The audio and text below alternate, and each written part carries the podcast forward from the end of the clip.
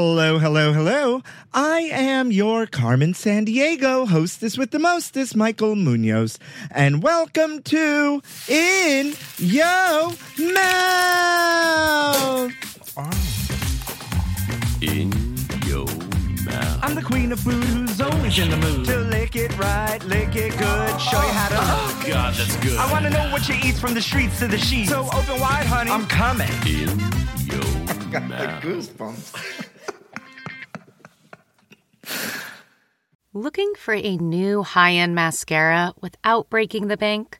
The new L'Oreal Paris Panorama Mascara gives you a high end lash look in a premium gold luxe packaging. It's all about panoramic volume and fully fanned out lashes. With its tapered brush, the new Panorama Mascara catches every single lash, giving you the false lash look without any of the hassle. Say goodbye to clumps and flakes because this mascara is specially formulated to resist them all day with up to 24 hour wear. And the best part, it performs better than Luxe mascaras at only a fraction of the cost. You can buy Panorama Mascara on Amazon today. Achieving a gorgeous grin from home isn't a total mystery with Byte Clear aligners. Just don't be surprised if all of your sleuthing friends start asking, What's your secret? Begin by ordering your at home impression kit today for only $14.95. Byte Clear aligners are doctor directed and delivered to your door. Treatment costs thousands less than braces. Plus, they offer flexible financing, accept eligible insurance, and you can pay with your HSA FSA. Get 80% off your impression kit when you use code WONDERY at Byte.com. That's B-Y-T-E dot com. Start your confidence journey today with Byte. Hey there, and welcome back, folks. So, once again, I'm your hostess with the mostest, Munoz, and it is Pride Week here in New York City. We are family. Oh, oh, oh.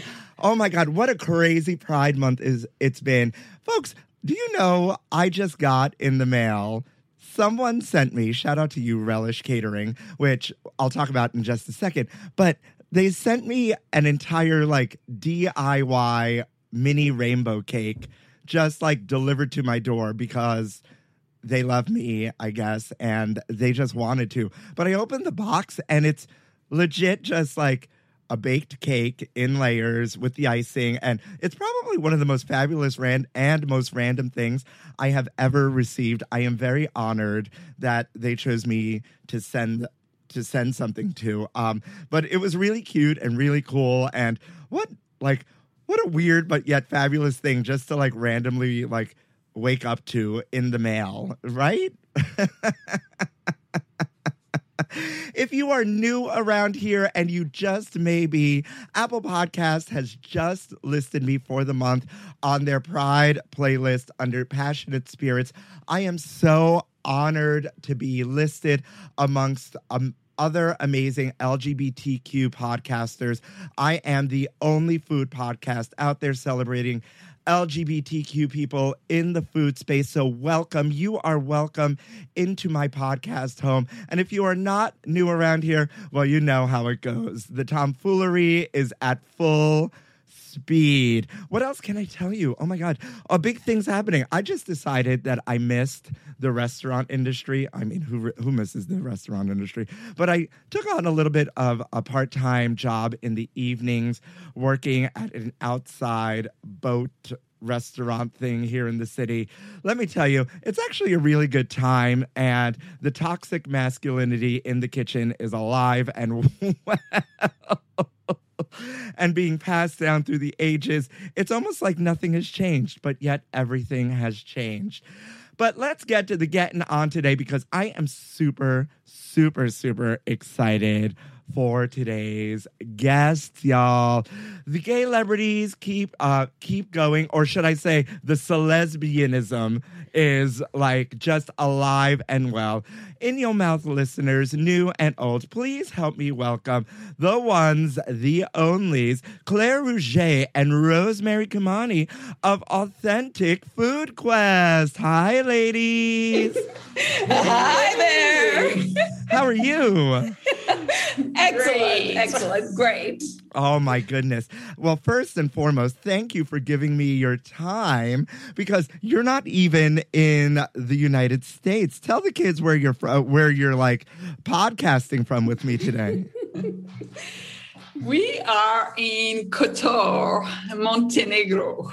Oh, I mean, can can in your mouth get any more fabulous? We are uh, we are reporting to you live from Montenegro. Yes.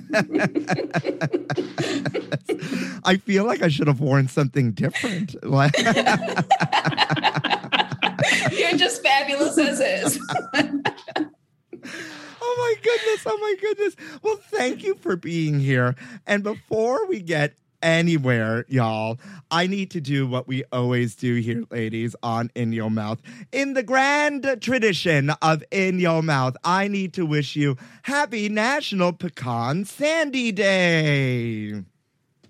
Oh, interesting. Okay. Pecan sandies. Have you had a pecan sandy? Do we know what a pecan sandy is? It's very American, I mm. think. Pecan sandies. No, no, no. But we have been on a pecan trail. Oh, okay. So we'll get there. From Okay. pecan sandy, we're going to take the pecan trail to the pecan sandy. Okay. Now, wait a minute. What exactly is a pecan trail? South Carolina, the city of Florence, is known for pecans. And they have an amazing pecan trail where you visit restaurants, you visit producers, and you visit stores. And they have um, pecan flavored martinis to cakes to desserts to beer. I mean, it is a fabulous thing to do in Florence, South Carolina. Oh my goodness. You must have had a pecan sandy while you were in Florence, South Carolina, then. Because a pecan sandy is basically a shortbread cookie. It's it's uh, that has like roasted pecans in it. And it also um they sometimes can be referred to as a sable. Right? And You- they're like these but they're like these like delicious but yet a little dry like cookie, like a biscuit, right? Yeah, yeah. um delicious and and i don't know i say this to a lot of my guests why we feel the need to celebrate all these random foods and have random food holidays. Do you have an idea? Do you have any like maybe um thoughts on why we need a national food holiday for everything? I think it's actually great. Uh, Peru, as an example, has a National Pisco Day. Uh, Argentina just celebrated Malbec Day, come, and I come, think it's come, come at me come at me. I uh, we're here. We are rolling. They are ready for me in your mouth. They're like, we we are ready for this, and we are going to be completely on brand at the same time. Yes, hit exactly, me. exactly. Hit me I, I think I think it's I think it's for their tourism. I think it's good when they promote their own um, culture and their own food and what they have done and contributed to society at large. Like Malbec as an as an example, worldwide wine. Why not celebrate it? You know, pisco sour in Peru. Why not? Um, so I think it's I think it's important for a country or a place to celebrate their heritage through food. Yes, but Amer- uh, but America here, America, right? uh, uh, being being uh, America, the land I love most of the time, um, depending where we are. But America here just having celebrating like just pecan sandies or or we we've had so many random just random national panooch day um i, don't- I don't i forget i forget what a panooch even is these days um and i don't know why but you know what no matter what you celebrate out there whether it's national pisco day national malbec day or national pecan sandy day i think we are here for you to celebrate whatever it is, especially during Pride Month. And moving right along to this day in gay history, did you know that in 1894, ladies, Alfred Kinsey, biologist and pioneer in the study of human sexuality, was born? Uh, did not know that. Huh? Yeah, fascinating. Yeah. right, right. I I put these tidbits in, and more, and more and more as I do this, I feel the importance of keeping keeping our history not only alive but at the forefront of our minds here. You Yeah. know, and Alfred Kinsey being most notably uh, known for the Kinsey scale, right? One of the first of its kind. And for those of you youngins out there that don't know, the Kinsey scale was a measure of sexuality from heterosexual to homosexual, one to six, and where you fell on that scale, and was used um, worldwide for a long time till it's not anymore because things are way more complicated than just a one to six scale. But, you know, he made a huge impact in his field, you know? And these days, um, I don't know if you know, at least here, there's been a movement to take um, sexuality out of pride and uh, to make it more comfortable for uh, heterosexual people. Have you heard about this? Hmm. Hmm. No, but we've always had heterosexual ally friends with us at Pride celebrating. So to take the sexuality out of it, that's interesting. No. No, and I always say pride is Yeah. inherently sexual because, mm-hmm. right? Because it's about who we love in whatever form we're loving them, Yeah. right? Yeah. And it's always been about being different. We were being different, and so we needed to, we were discriminated against or are discriminated against for being different because of who we love. So if you take the sexuality out of pride for the comfortability of others, it's almost like putting us, taking us backwards. I don't know if you'd agree or not with me. Thoughts? I, I think, um, yeah, it's about celebrating diversity, differences, and why not put out there what are those differences? And Including the sexual differences as well. Yeah. So Exa- it's, yeah. Yeah. I mean, like Jessie J once said, we are the colors of the rainbow, literally. Mhm. Yeah. Yeah. so happy birthday to you, Alfred Kinsey, on this day in gay in gay history. But I want to get to the getting on and really dive into the roots of Claire and Rosemary. If you didn't know, and you probably already do, because they are super popular out there on the interwebs. And I recently learned the term, thanks to Court Rada from the Food Network, the term celesbian, right? Because I was saying gay celebrities, but she was like, no, I'm a lesbian," And I was like, oh, yes, I, Fact. I accept. And I feel like you are the lesbians, if I may, if I may call you that. You may, you may love it. We're, we're going to adopt that one too. Take it. I, I bestow it on you as it was bestowed on me. So, in your mouth, listeners, Claire Rouger and Rosemary Kimani are the culinary explorers behind Authentic Food Quest, a food and travel website focused on local food experiences. In 2015, they traded in their corporate jobs to eat their way around the world. Through food, they believe people can connect deeper to a destination, culture, and people. As digital nomads, they travel the world slow, immersing themselves in the local culture through authentic food experiences. On their website, they, sh- they share inspirational stories of local cuisine, culture, and recipes. Their goal is to help food lovers open up to the possibilities of connecting deeper to the people and places through local food. Yes. I mean, that was a mouthful, but I am here for all of it. I am here for the both of you. And I want to start at the very beginning.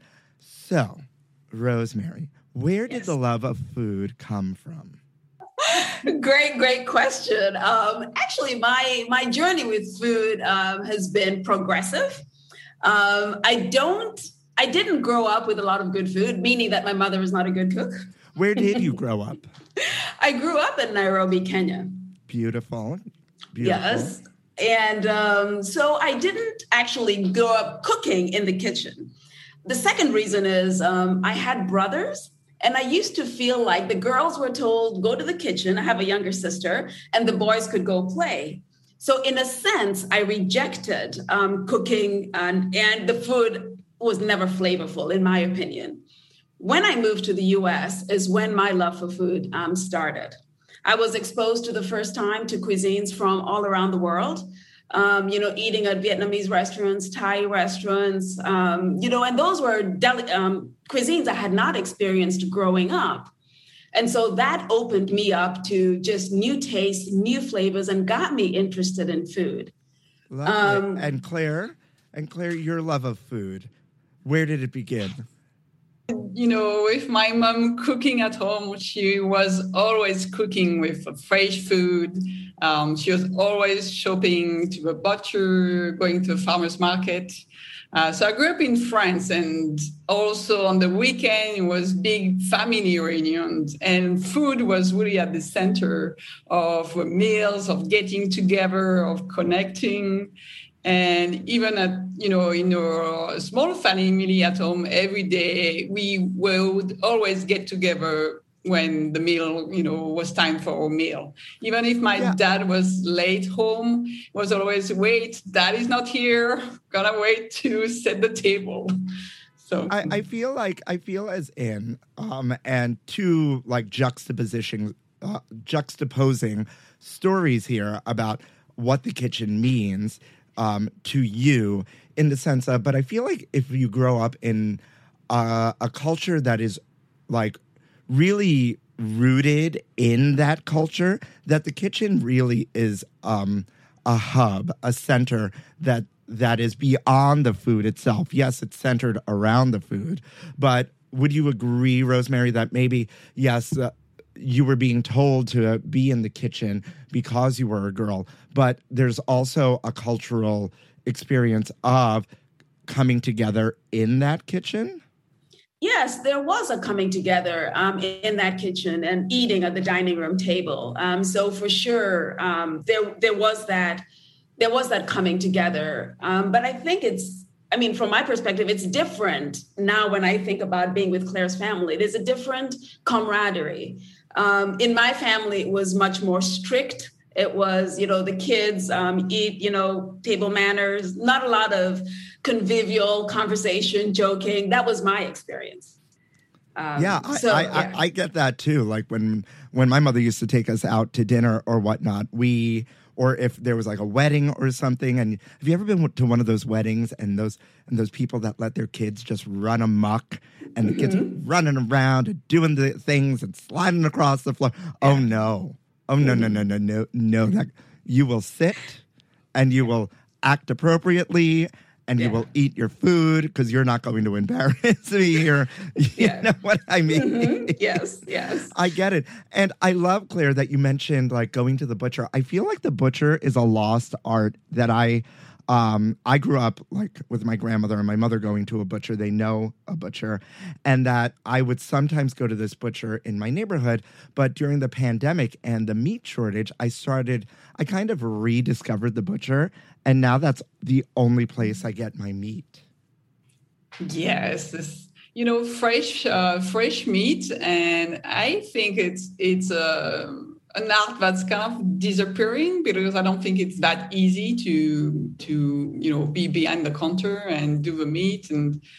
Um, but it's such a you know celebration of good food, and uh, in France they do preparation, so you can get like a almost a ready to serve meal, but it's really well made, homemade, uh, directly from from both people. Yeah, some of the butchers here in the city do something very, very similar. And there's a butcher near me that only that was a and a retail butcher for a while, and then switched to wholesale. That they would only provide the meats to all the really expensive high end restaurants. And then during the pandemic, they had to revert back after many, many, like I'm talking like many, many years of not being a retail butcher.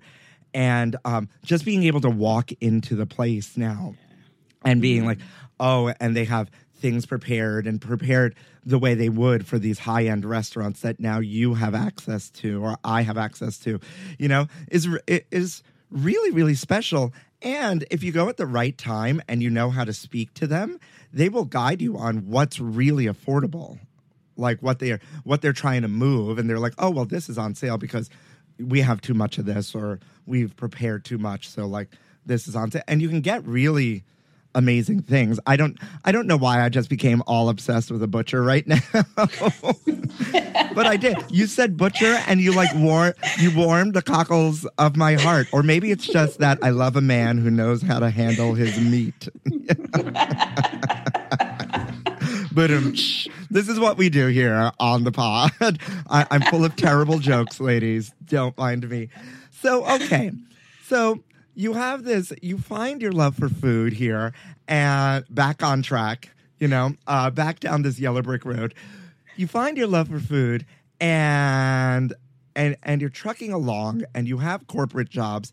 Where where is the point that you two A meet, B fall in love, and then decide, you know what? Let's start a food journey and just quit our jobs. Three part question. Somebody take it away. Well, it it started with food, of course. and continues with food. yes.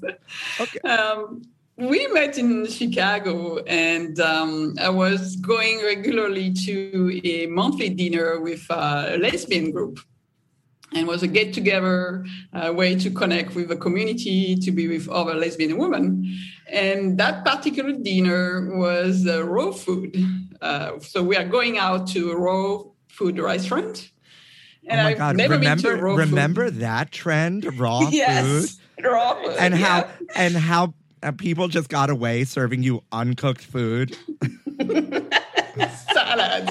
Oh my god! salads, salads, overpriced salads. Oh my god! Anyways, continue. I'm sorry. So on, on my end, um, I had come out of a relationship and was looking to get to know the community. And so I had seen this um, posting with this lesbian group, and I was like, "Oh well, why not? Um, it's you know, if, uh, maybe I'll meet some people, but if nothing else, I'll try raw food for the first time." So that was my point of view going in. I personally was not super excited about raw food, but the dinner was not super frequent. So I'm like, oh, if I miss this one, you know, it's too bad. I miss the opportunity to just uh, meet new ladies. So that's what got me excited. is the ladies first.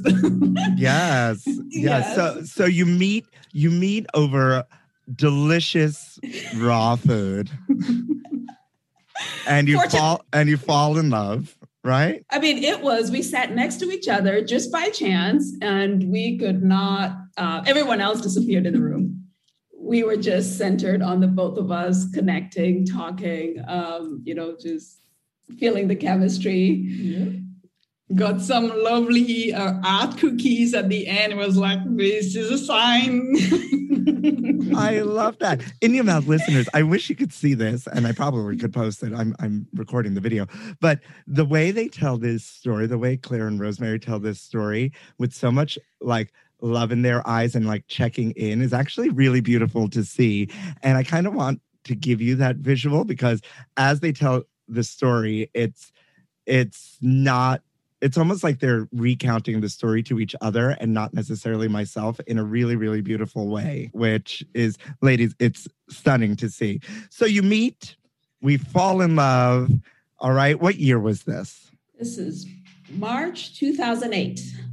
2008 all right 2008. 2008 okay Yeah. in chicago Mhm. okay now is it all now can, can we just go down the stereotype uh, is it like you meet raw food and then it's u-hauls and flannel the next day or Oh, I think we're gonna have to get real here. It took a it took a minute. Uh, okay we got we got to know each other.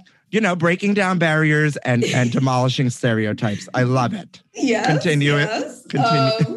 Um, we we dated, you know, you know, regularly, seeing each other, and then um, I think about. I mean, we traveled together. You know, again, see, you know, getting to know each other in different scenarios. Um, and then I believe my lease was coming up almost what, almost a year later, or then I then we moved Yes. in. Yeah, about almost a year later.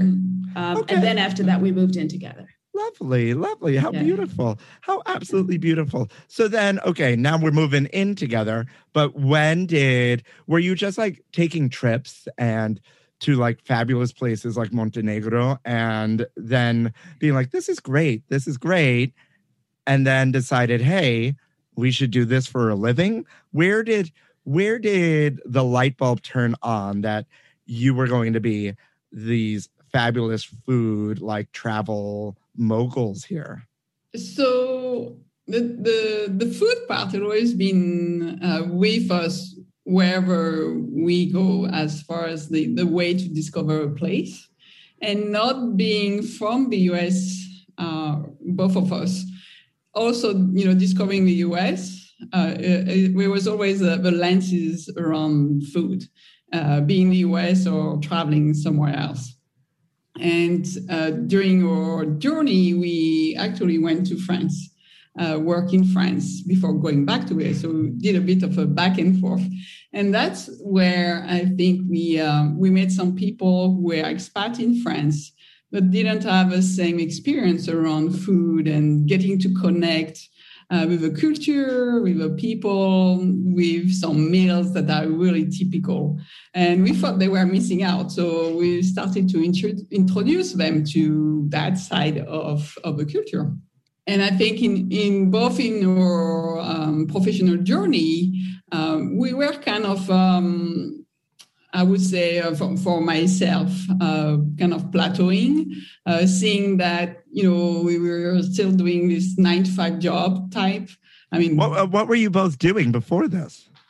Uh, I was in uh, engineering, so my background is in engineering, and I work in, in different industries. And at the time, I was actually working for a food equipment uh, company. Oh, so wow. working on equipment that professional professional use in the kitchen. So I met a lot of chefs doing that, a lot of you know fun stories doing that.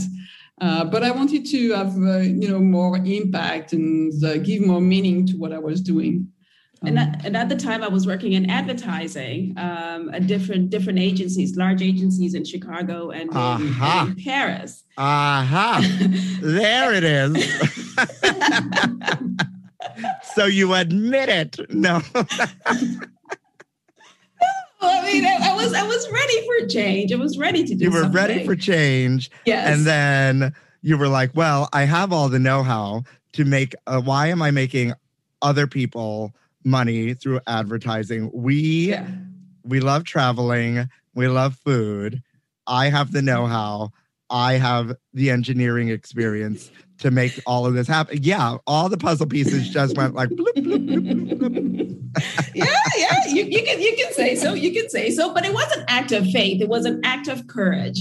We were stepping outside. I mean, we had you know parents, especially Claire's family. You know, what are you doing? You're leaving such a stable career. You know, I had the same thing as well too. Are you guys crazy? Is it just a sabbatical you're taking? Is it a midlife crisis? You know, what's going on? You know, so there was a lot that we had to, from a mental mindset um, point of view, is a lot we had to overcome.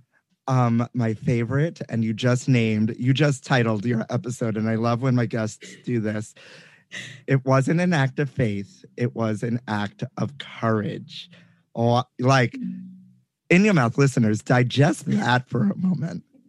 Like take that in. It wasn't an act of faith it was an act of courage.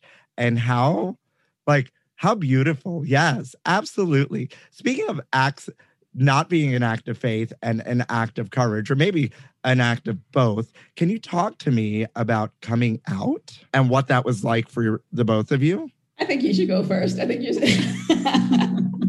we don't, we also don't qualify coming out stories here, yeah. you know, because you can't, I always say, you can't qualify coming out stories as good or bad because if you're something that's qualified bad as far as coming out in my eyes when the person has reached the other side and is a beautiful human being and has found their family, then how like it could have started off not so great, but look look as a result what happened. So there's no qualification here of coming out stories. So either one can start because all coming out stories. I mean, look where you are and look how beautiful you are now. So like it's part of the journey.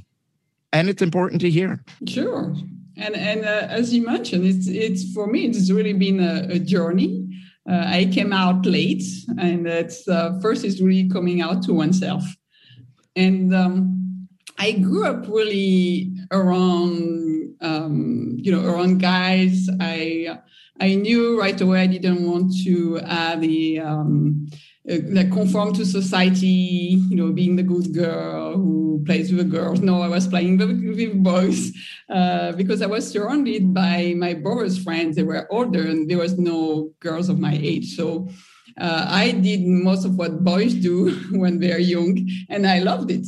And uh, as I grew up, I also went into a field. I was an engineer and uh, I actually graduated uh, uh, doing mechanical engineering. Again, a field where was mostly male around me, and um, was fun. I I love being with guys, but I never really fell in love. I, I was like attracted, dated guys, but it was just a fun thing to do. You have to do, uh, you know, when you young adults.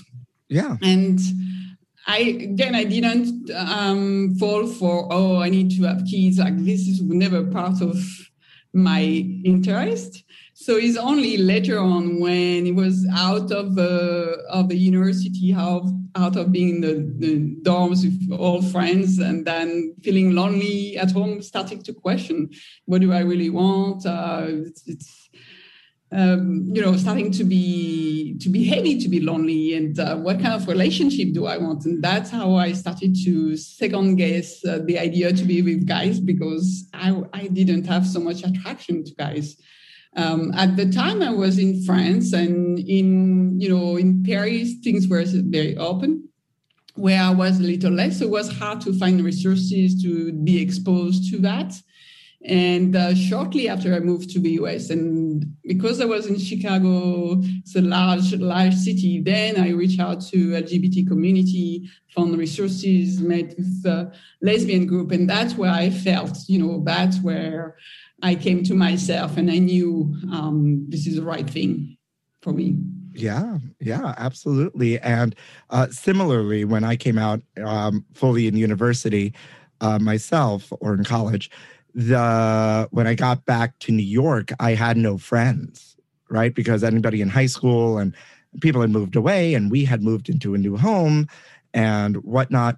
And I went to the LGBTQ center here in Manhattan, not only to find um, a doctor that specialized in LGBTQ health, but also there were groups that I was part of where I made friends that I still have friends to from this day. So um, it's a good point that you make as well that you need to support, or we need to support our local LGBTQ centers because even if we're not using them, the resources they provide for the community, for our young people, especially, right, and our seniors, um, is phenomenal and tremendous. And shout out to the LGBTQ LGBTQ centers all over the world doing the work for the people now.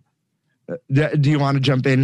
yeah, I, I, can jump in here, and I and I have to. I, I, I do. I will jump in, but I have to really say something about the support as well too, and uh, having also other people and other role models. So I grew up in Kenya and in Nairobi, as I mentioned earlier, and it was it's not a very open society, and I certainly grew up in a very closed home.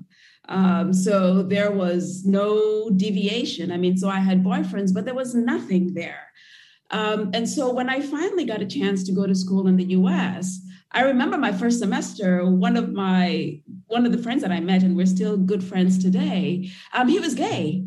And when I met him and we were sitting in class and we are talking and I got to know him, he's just such a regular guy. He took me to his home. I had dinner with his family, loving family. And that's when I started to really think about me and, and what I want and who I who who really I, I am.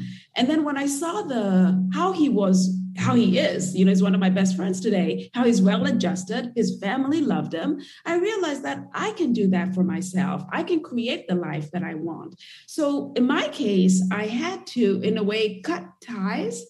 Um, and I think it was mutual on both ends. Um, I ended up telling my parents. Um, so I, after I finished undergrad, then I went to graduate school, and then it was only after when I started my first job that I found a community, much like Claire mentioned. This was in Minneapolis, Minnesota, and very much I didn't know anyone. It was my first job, new city, and I needed support. And I decided at that time I'm going to face this being gay thing. Am I gay? Am I not?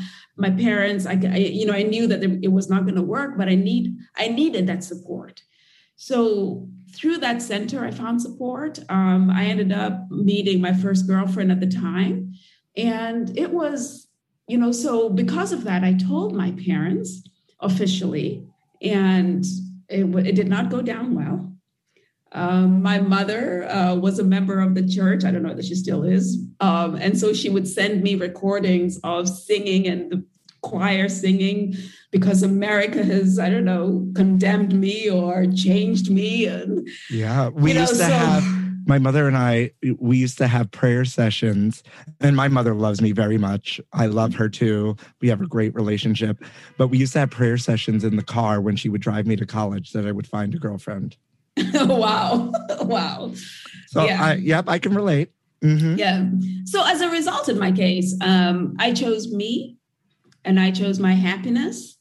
And I am not, I, so we don't have a relationship with my parents. Um, I don't want their life I don't want their life for me. I want my life.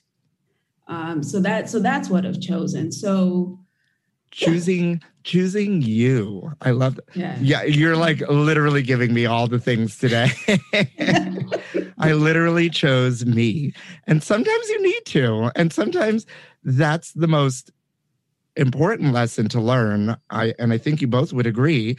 Um, as people of a certain age here, that you know, choosing like choosing you may be the most important decision you make in your yeah. lifetime. Yeah. Right? Yes. Uh, yes, absolutely. Absolutely. And I remember my mom's sister um, is in the US. She's based in the US as well.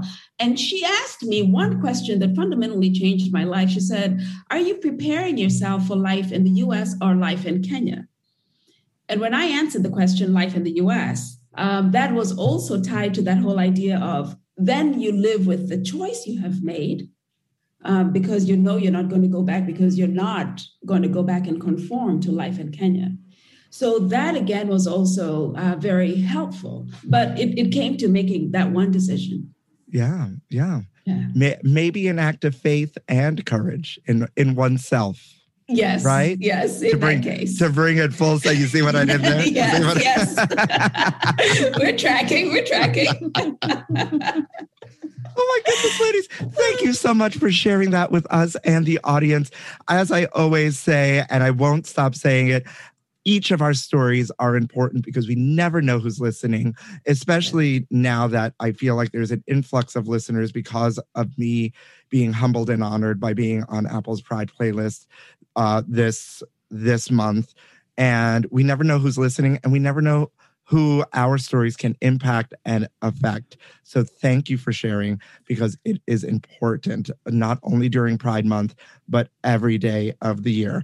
I want to take my own act of faith and courage and choose the podcast right now for a minute and take these beautiful ladies to my favorite part and your favorite part of the podcast, a little something we like to call Delve into the shadows of the mind with Sleeping Dogs a gripping murder mystery starring Academy Award winner Russell Crowe. Now available on digital.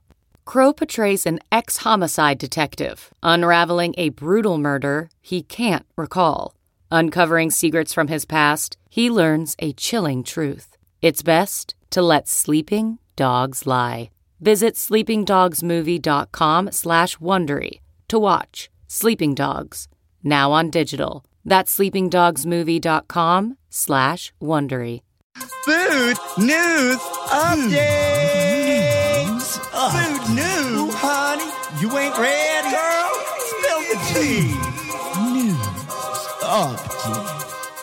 A bakery lost a client when it made rainbow pride cookies, so others bought every item in the bake shop. This is a story that's been hitting the news cycle, and it's a story of community and coming together and and you know what? Overcoming hate. And thank you to the Washington Post for this uh, little article here. But When a small southern baker- bakery made rainbow themed cookies to celebrate Pride Month, there was a swift backlash. Confections, a tiny store in Lufkin, Texas, shared a photo on its Facebook page of heart shaped rainbow sugar cookies with the caption, More love, less hate. Happy Pride to all of our LGBTQ friends. All lovers of cookies and happiness are welcome here. Within the hour, the small business near the eastern edge of Texas lost dozens of followers on social media. And not long after, a peeved, pat- a peeved patron canceled an order she had placed for five dozen cookies. Now, ladies, these are those like cookies, those sugar cookies that are really intricate that take hours to make, which I, I which I don't understand. Who has the patience to make them? A and why? But like, shout out to you if you're doing that out there because it's an art for sure. But um, they had just made all these summer themed cookies for this person who saw their rainbow cookies and then they were like, nope, no thanks. The bakery is run by three people, all family, tiny. They were struggling because of the pandemic. So, like, even losing that order hit them hard. And so they mm. they put out another statement saying, "Oh, we didn't we never thought that something like this would happen over a message of love. If anybody's around and needs cookies, we're going to have an overstock of them because now people are canceling their orders." The next day they arrived to the shop with a line well around the block waiting to buy cookies from their shop. So much so, the phone kept ringing that they had to take it off the hook because they couldn't keep up with the the the line and the phone at the same time. Yeah. People were buying Wow. cookies for for people behind them. People were buying cookies for uh, kids in the street. People were trying to give them money just to give them money, to which they told them to donate to LGBTQ themed organizations or animal rescue services. Wow, that is Yeah, that what is a love story. wins. Love wins all the time. Wow. Wow, always. And in ti- Always. and in small town America, small town Texas. Wow, that is that's inspirational. I think we're I think we're maybe turning that corner that we need to turn in this country in the US. That's Abso- exciting. Yeah. Abs- absolutely. Absolutely. Uh, she goes on to say, The line brought me to tears. All those people standing in the rain, waiting so patiently to buy a cookie. We just wanted to be inclusive, and it was heartwarming to see how many people uh, felt the same. Wow. Wow, that that really does bring tears to my eyes. That is love, love, love. Love. So, Inclusivity. Yeah, there's a man by the name of Jay Eagle who's a regular customer who owns a computer repair shop across the street. And said that he was awed by the spirited crowd that congregated outside the bakery. He goes, It was really neat to see people coming together like that. While the initial backlash didn't surprise me, it was great to see how much more it is the other way now. Yeah. Mhm. Yes. Yes. Yes. Exciting. Wow. That's incredible. That's These are the stories. These are the, these are the stories we need to hear, especially during Yes. this month, right? Exactly. And like you said, and every day of the year too. and every day of the year. Yes. I mean, Mhm. absolutely. I I think we're we are both here for this. And you know what? I am sure Confections Bakery in Lufkin, Texas, that are still taking your orders or still supporting the community. Go out there and support them. Google them. I think they are their Instagram handle is at Sugar Cookie Art or Sugar Art Cookie.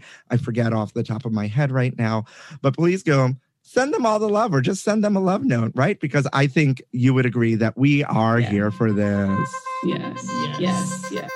Legal beef boiling in New York City court over Boar's Head Deli Meat's fortune. Ladies, have you heard about this? This is probably one of the most iconic food news stories, I think, to date on this episode. Do you know about Boar's Head Meat? We love we love boars Head meat. Yes. Okay, not a sponsor, but we'll gladly take all your sponsorship money once you figure out this legal battle. so apparently, there is, thank you to the Daily News, um, a salty beef is sizzling among the heirs to the Boar's Head fortune. Okay, so The death of Barbara Brunckhorst, the daughter of Boar's Head founder Frank Brunckhorst, has sparked a court fight amongst the two families who control the deli meats company, estimated to earn around 1 billion annually. One side disputes, right, is the grandson of the Boar's Head founder and Barbara's nephew. And the other side is Eric Bischoff, grandson of Bruno Bischoff, who was Frank Brunckhorst's brother in law. Basically, at its basis, the woman died. She allegedly wanted the money to go to neurological research, research X, Y, and Z. And now the other side is like, well, no, that's my money. You can't take that. And it's Ah. over this iconic deli meat here in New York City with so much like family television drama that I, I feel like it needs to be made into like a six part like Netflix series. right, right, right. My God, that's crazy. Yeah, it's funny what money will do to families and how it will split them apart. Oh my God. Uh, And really, and did you know? I found this in a really interesting fact factoid. The elder Brunckhorst and the elder Bischoff started the business in 1905, selling hams and other meats from a horse-drawn wagon in Brooklyn. And the Wow. and, and the fortune has been split between, or the business has been split between the two families ever since. Ah, interesting. Interesting. Yeah. Wow. It'll be interesting to see how it's resolved. Right? I just- Yeah. I just thought this was like fabulous. I mean, talk about the gay drama of it all, even though they're, they're probably not gay, right? I'm not outing anybody on the pod here. oh my God, you're right about a series here. Yeah, we need to see chapter by chapter. chapter by chapter, like hiding piles of money and like hollowed out Yes. hams, you know? Can't you Wow. can't you see like transporting transporting just like truckloads of like hollowed out hams with all these like monies, like just transporting it, being like, "Don't worry, he'll never know." The the like they're like you can. I bet allegedly here that someone is uh just squirreling away money in like you know deli meats and something, so that way at least if this goes the other way, they'll still have money in the bank. right. Yeah, but it's incredible. They started from horse wagons, selling in horse wagons. Wow. selling meat ta- going back to the butcher of it all selling Yes. meat selling meat we're just keep coming like that we're going the carousel of this podcast but i mean selling meat off the back of a wagon you know Yeah. One mean- billion dollar business. Wow. could you imagine buying meat out of the back of a trunk today Not sure in the US, but we can see that around the world. Yeah, some places. uh, maybe maybe i don't know i hope these families get it together though yes, and- no kidding. and figure it out because love is love and and money isn't everything even though if they have some uh, some extra money just uh, for some sponsorship dollars i will take it. And last but not least ladies peanut butter and company celebrates pride month with food bank do- donations to celebrate lgbtq communities the peanut butter and company the family-owned business peanut butter brand available more at more than 15,000 stores nationwide, announces a new effort to support food insecure LGBTQ communities across the country by donating 1 million spoonfuls of peanut butter to food banks. Good, I think good initiative, but maybe healthy food would be maybe preferred. I like peanut butter. peanut butter okay Wait a minute. Now, is peanut butter unhealthy? I, I, I don't know what else goes in it. Okay. And, and I don't know. Besides the crushed peanuts, I'm not sure what else goes to make it, to conserve it.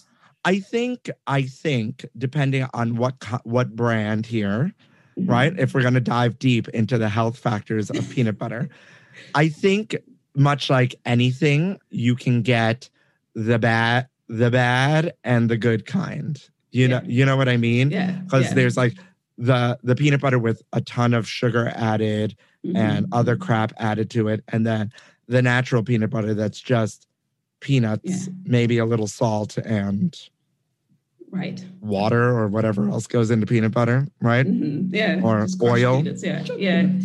Right? Some crushed Yeah. peanuts. Because Mhm. I I learned a long time ago that you can't call it peanut butter unless there's like a high amount of peanuts in it. Like the peanut, the National Peanut Board will not let you call it peanut butter unless it's like 90% peanuts or Okay. something, something, you know, that's Right. peanut heavy. Yes, something like that. But I always talk about the statistics of LGBTQ homeless youth in in America because a large percentage of homeless youth in America are LGBTQ of the LGBTQ nature, sometimes up to 40%. Wow. Did not realize it was that high. At Wow. least here in America, because much like these coming out stories where families disown people, they're kicked out or they're kicked out of their foster care or onto the street or they just leave because they feel like they're unsafe. Mhm. Yeah. and so they yeah. end up in the, in the shelter system. I mean, I mean, it's it's amazing what they're doing in terms of providing some support. Then, um, you know, from that point of view, you know, as a peanut butter fan, Yes, because I Yeah. think it's a nutritive food. So Yeah, I love I love peanut butter. I love love love peanut butter, and I am here for peanut butter doing the work. You know what? More often than not, a lot of these companies don't put the the peanut butter where their mouth is. You know, the money where their mouth is, in the sense of they'll throw a rainbow on it, but what are they doing in mm-hmm. the background? You know, yeah, And, Yeah. and as opposed, what I love about this is that Peanut Butter and Company isn't throwing rainbows on all their peanut butter jars. They're like, F that. What we're going to do for Pride Month is donate food to Yeah. necessary food banks that house LGBTQ people that are LGBTQ centric, you know, right, right, because this will have more of an impact than throwing a rainbow yeah, on our yeah. on our canister. Yeah, completely agree. Completely agree. And it's yeah, like you said, they're putting their money where their mouth is. Yeah, Yeah. where they, yeah, yeah. So it's great. So It's great. yeah. I think we are here for this, and I think that's a very inspiring way to end Food News Update. How was that for you? Are you are you going to go through the streets of Montenegro now, telling everybody that there's a big meat war here happening in America? With peanuts as well. yes. yeah, we, we have a fair share here of um, the smoked ham is a prosciutto is uh, style Oh, of Montenegro is mm, I wish you could mail some to me. I love, I love, I love. Best food destination in your eyes. Wow, that's a that's a tough one. That's a tough one. I mean, you've Um, been everywhere. In your mouth listeners, if you go to authenticfoodquest.com, you, there is a food guide for everywhere you can imagine almost. Like you just can click through. And now that we're back to traveling, um, it's a great resource if you're just traveling someplace and need like food recommendations or like, and they really, really dive deep into the cultural aspects. You know, it's just not like tourist food or popular tourist restaurants here. So, you know what? Top three. How about top three? Okay. I'll go with Greece. I'll start in Greece, the island of Crete. Fresh flavors, amazing products. You you amazing artisans as well too. I mean, when you eat the food, you taste the actual. If it's tomatoes, if it's zucchini, if it's eggplants. I mean, you taste the food. That is like good, solid, good food, good products, good people. Mm, some of the best. Number and two. healthy. Yeah. Yes. I love Vietnamese food. In Vietnam, it's a lot of street food, but what I love is um, is those ladies that have like their little street carts and they serve only one one bowl, one meal. So when you show up there, you served almost right away, and it's a diversity of flavors. It's combination. They do sweet, sour, salty, fish sauces, uh, really heavy and also the texture. A lot of work around the rice and, and herbs as well. So it's very interesting combination of flavors, very tasty, very delicate as well. And le- let's have number three. What has been the jointly, jointly, the the place that you both keep going back to? Think we'd have to say Argentina on this one. Argentina. I mean, Well, uh, I mean, uh, I mean, there was a, there was full agreement across the board. So I mean, it is the. I mean, from the meat, um, The wine. the wine, the Malbec wine we were talking about, as well as their other wines, um, the quality of the produce as well.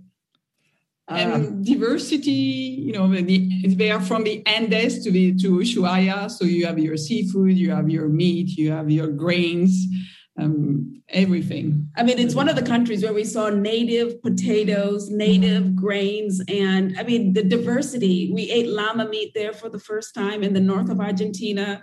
I mean, it's the, the food from there to Buenos Aires, where it's very heavily Italian influenced. You know, it's just very different and very interesting. llama meat. I'll I'll try it. Why not? What was the two things? Two part question here. The most exotic thing you've e- you've eaten in your travels, and then the thing that you like were like, I I never want to eat that again. I think the most exotic has been uh, guinea pig.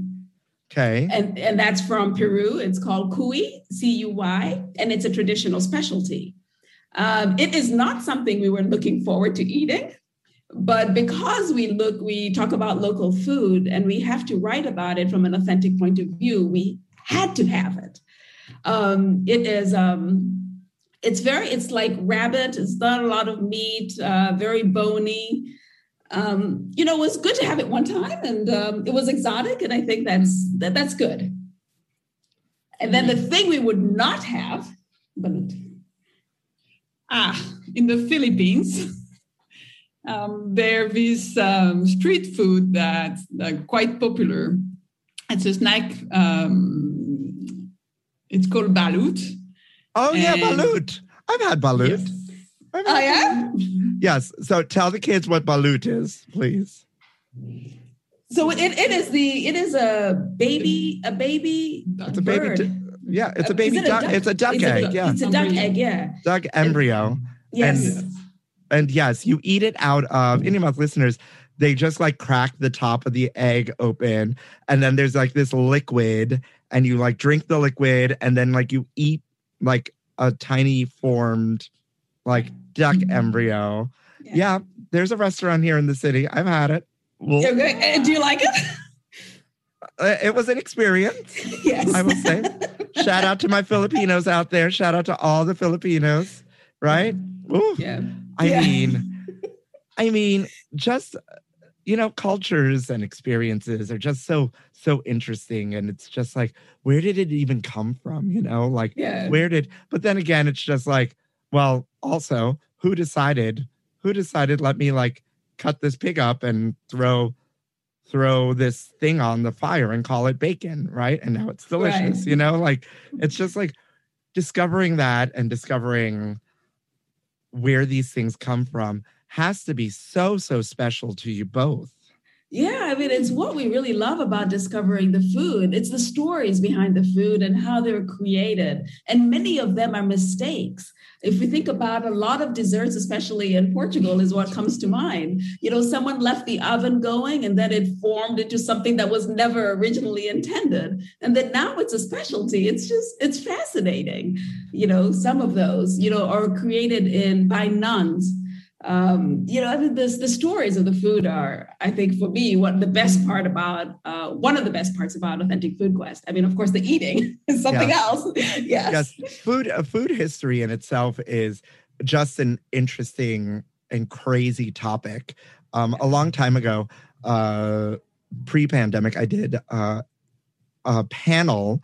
I moderated a panel on the Intrepid here in New York City, uh, the the warship, and it was all about cakes in the Navy, right? And mm-hmm. how these big ships, to keep the morale up, would figure out how to make these massive cakes. But remember, you're on a ship, supplies are limited. So if you run out of eggs feeding thousands of sailors, how are you going to make a cake? Right. And then and then that turned into the impact that the military, the US military had on the way Americans eat. Like a lot of the frozen foods in America come because of they were designed to be military, all the prepackaged things were designed for wartime and to like feed the military. And then these companies were like, oh, well, if we could do this for them, why aren't we feeding all of this to the American public? You know, like just all of that is like simply fascinating. And you can, I'm, I'm sure food historians exist, but like you literally can just spend a lifetime Yeah. doing this. and then and then tracing the the flavors And the origins, yeah. yeah the origins and how they end up they start here and they end up the- somewhere yeah, else like like how Americans brought from Persia the peppers to India, and Mhm. how curry came over and from India to Thailand, and like all like the trade routes and this and that. yeah It's exactly insane. So I'm I'm very envious at just about your journeys and and what you do and and how you do it and it's it's quite spectacular and quite incredible to see. Now that we're traveling again and traveling kind of what I'm going to call locally more, right? Like Mm-hmm. Yeah. traveling locally. I have obviously a lot, a large part of the audience here is uh, American. Um, and then second, sometimes they battle each other in uh, from India. Shout out to you, India. Hey, um, where where would you suggest, or where how do how would we start to explore again? that's that's a great question um i mean Like- there is a lot You know, it's like starting like the the engine to a car again. Like the world is Yeah. Mm-hmm. starting up again. Like how do we start to explore again coming through this? I mean, I think you start in your own backyard. You don't have to go far. You don't even have to get in your car. You know, just a few, about a year, right before the pandemic, we actually took a tour of Chinatown, Chicago. Now, Claire and I have lived in Chicago for years, but we had never taken that tour or been or spent enough time in Chinatown. So, you know, a metro stop away, and we were in, transported to a fascinating place, and we learned about Chinese contributions to American food. So we didn't even have to go far. We ate at restaurants within that Chinatown tour experience that took us all the way to, you know, Sichuan in China. So I think you can first very much just start where you are and support your local your local community right there. Amen. Then then you can go on across the state. Amen. Amen. Ladies, um, it is Pride Month. And before we close out, because this has been really incredible, and I just want to keep talking and talking and talking, and you have to come back. Um, since it is? Pride Month, I always ask everybody, what does pride mean to you? Feel free, either one of you, take it and take it away. For me, I think pride means, you know, to be true to yourself and and to be out there and be at ease being yourself and showing who you are to the world. Yeah. Yeah. And, and I and I would agree. It's about be you, um, be, you know, bring you out, uh, bring you out to the world, you know, be you and and express yourself, share yourself. Uh, because you never know who you'll communi- come in touch with and what minds you'll change. Um, just be you and be proud. Amen. I love it. Yeah. I love it. Thank you so much for coming on. This has been a delight, a pleasure. Uh, you legit have just made my day. I I am so the cockles of my heart are very warm with meeting you and you are and I am proud to say that you are now part of my big gay foodie village. Um, and I am happy to have you here. So and thank, thank, you. you. thank you for inviting us here thank you for the work that you're doing and sharing these stories um, i think that's really important and we've had a blast Oh my God. Yes, this is not the you. end of us. Let the children know, ladies. Let them know where they can find you. Give them all the details, please.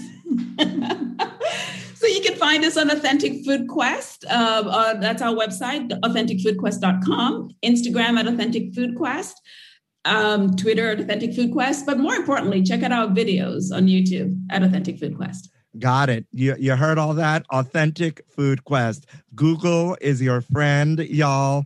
As you're as we're saying goodbye, you know what? Slide over, go to Instagram, hit the follow button, and you know what? Slide into my DMs. Tell me what pride means to you. Tell me your coming out stories. I love to hear them all. I love to be supportive. You know, say hi. Let's celebrate pride together because pride means community to me. Right? If you're going out this weekend in New York City or any other place that is celebrating Pride this week, please stay vigilant, stay safe, have a blast, take care of each other because we are a community. Together, we must take care of each other. Look out for each other out there.